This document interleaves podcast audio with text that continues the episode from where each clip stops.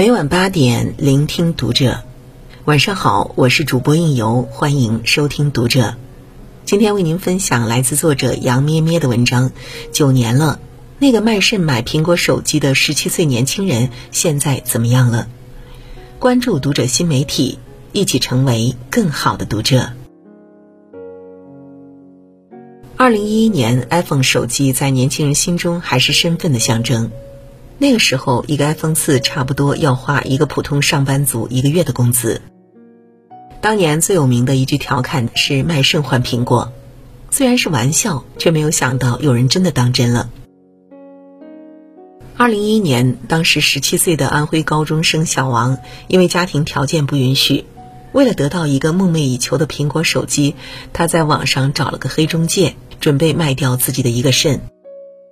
据凤凰网的报道。这个鲁莽大胆的年轻人还放下豪言：“一个肾脏对我来说足够了，为什么需要另一个？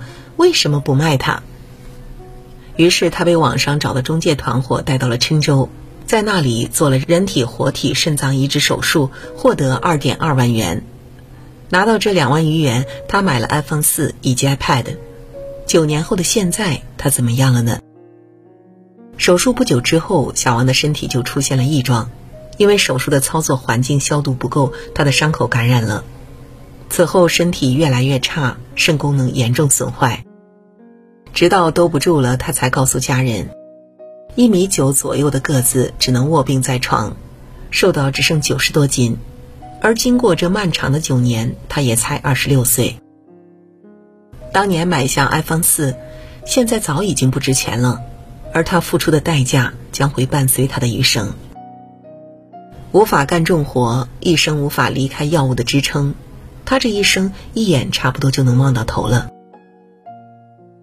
原本是奋斗的大好年纪，却因为多年前一个错误的决定，人生遭遇重创。如果让他重新回到九年前，我想他绝不会点开那个卖肾的链接，也绝不会踏上那列让他走向深渊的火车。如果不做出这个让他后悔终生的决定，现在的他也许只是一个普通的上班族，也会为房贷、车贷、结婚费用这些发愁，但至少他还有一个健康的身体，他还有资本去为今后的人生搏一把，他还拥有一个即使烦恼仍有无限希望的人生。然而，没有后悔药可吃，如今的生活不过是从前所有选择的投射。今年，深圳一名二十六岁的女孩，因为涉嫌挪用公款三千二百万，被依法刑事拘留。她家境不错，父母也十分疼爱，有体面的工作，在银行担任出纳组长，还有一个感情很好的男朋友。世人眼中的人生赢家，到沦为阶下囚，只是一念之间。她错在在某次和朋友聊天中，不该点开一个网赌的网页。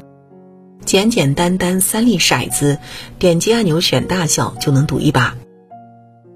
从抱着试一试的心态玩玩，到最后完全沉迷，他的存款迅速缩水，还欠下了巨额赌债。为了扳本，他利用职务之便借用公司租金，想等赢回来就把这个窟窿填上，神不知鬼不觉。可从他打起公款主意的那一刻。他已经在违法的边缘疯狂试探，直到最后陷入万劫不复。这大概就是一手好牌打得稀烂的典型。年纪轻轻就能够做到出纳组长，说明学历和能力还都是不错的。可这场风波之后，他还能重新回到之前的生活吗？我觉得难。有过挪用公款黑历史，他很大可能要和银行系统挥别。而不管我们承不承认，这个社会还是对有前科的人不那么友好。他将来能干什么？欠下的巨额债务如何偿还？不会随着他的入狱而戛然而止。将来的日子，他都要为之前错误的决定买单。《左传》里说：“人谁无过？过而能改，善莫大焉。”然而，有的过错不是想弥补就能弥补，那已经被自己亲手砸毁的美好人生，很大概率也无法挽回。人生的每一步真的都是有迹可循的，二十几岁毕业找工作，你屡屡碰壁，是因为上大学时你靠着追剧和游戏度过浑浑噩噩的四年。三十多岁，你觉得人生没有新的希望，终日担心被后浪拍死在沙滩上，是因为你在更早的时候没有完整的规划，没有纵向提升自己的能力。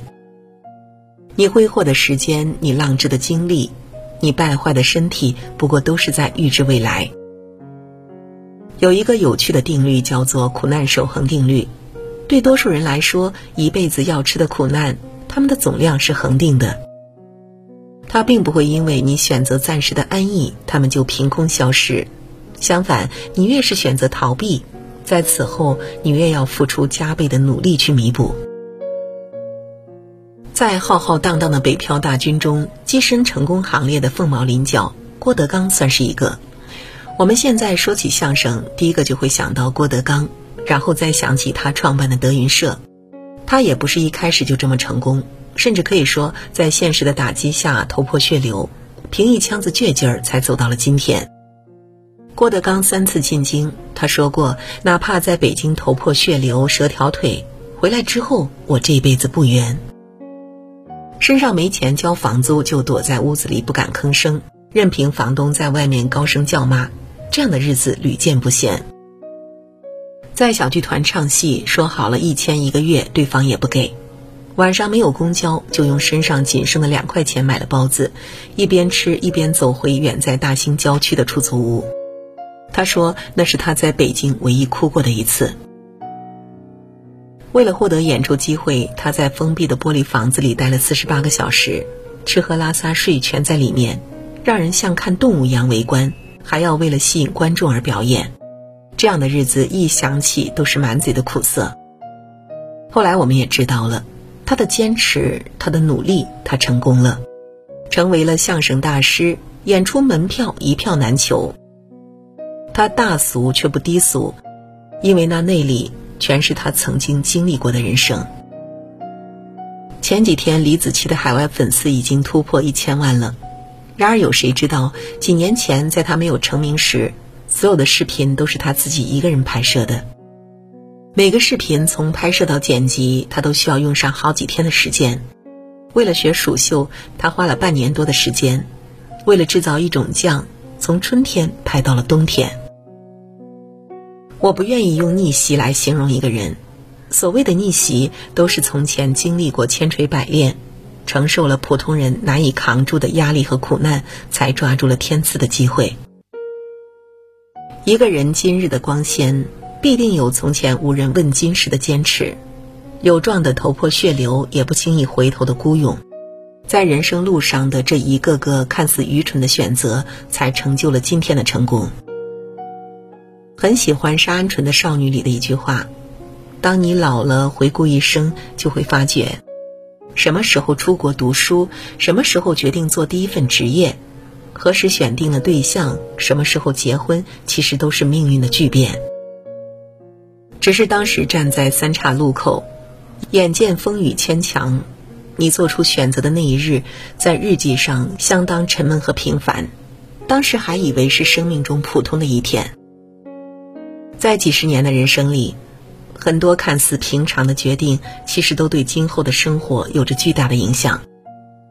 很多猝然而至，其实早已在命运里埋下了伏笔。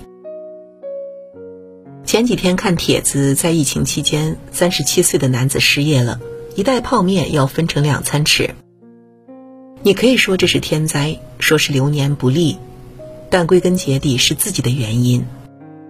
若是早十年开启人生的 Plan B，现在不至于落魄如斯。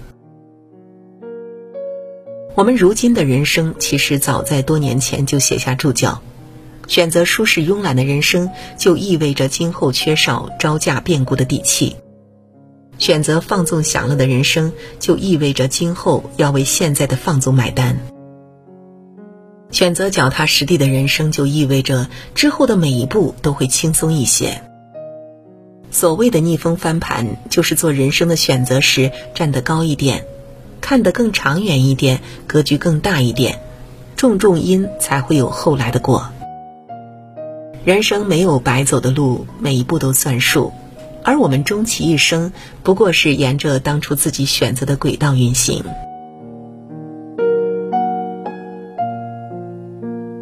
好了，文章就为您分享到这里，感谢您的守候与聆听，关注读者新媒体，和我们一起成为更好的读者。我是应由，让我们在下个夜晚不听不散喽。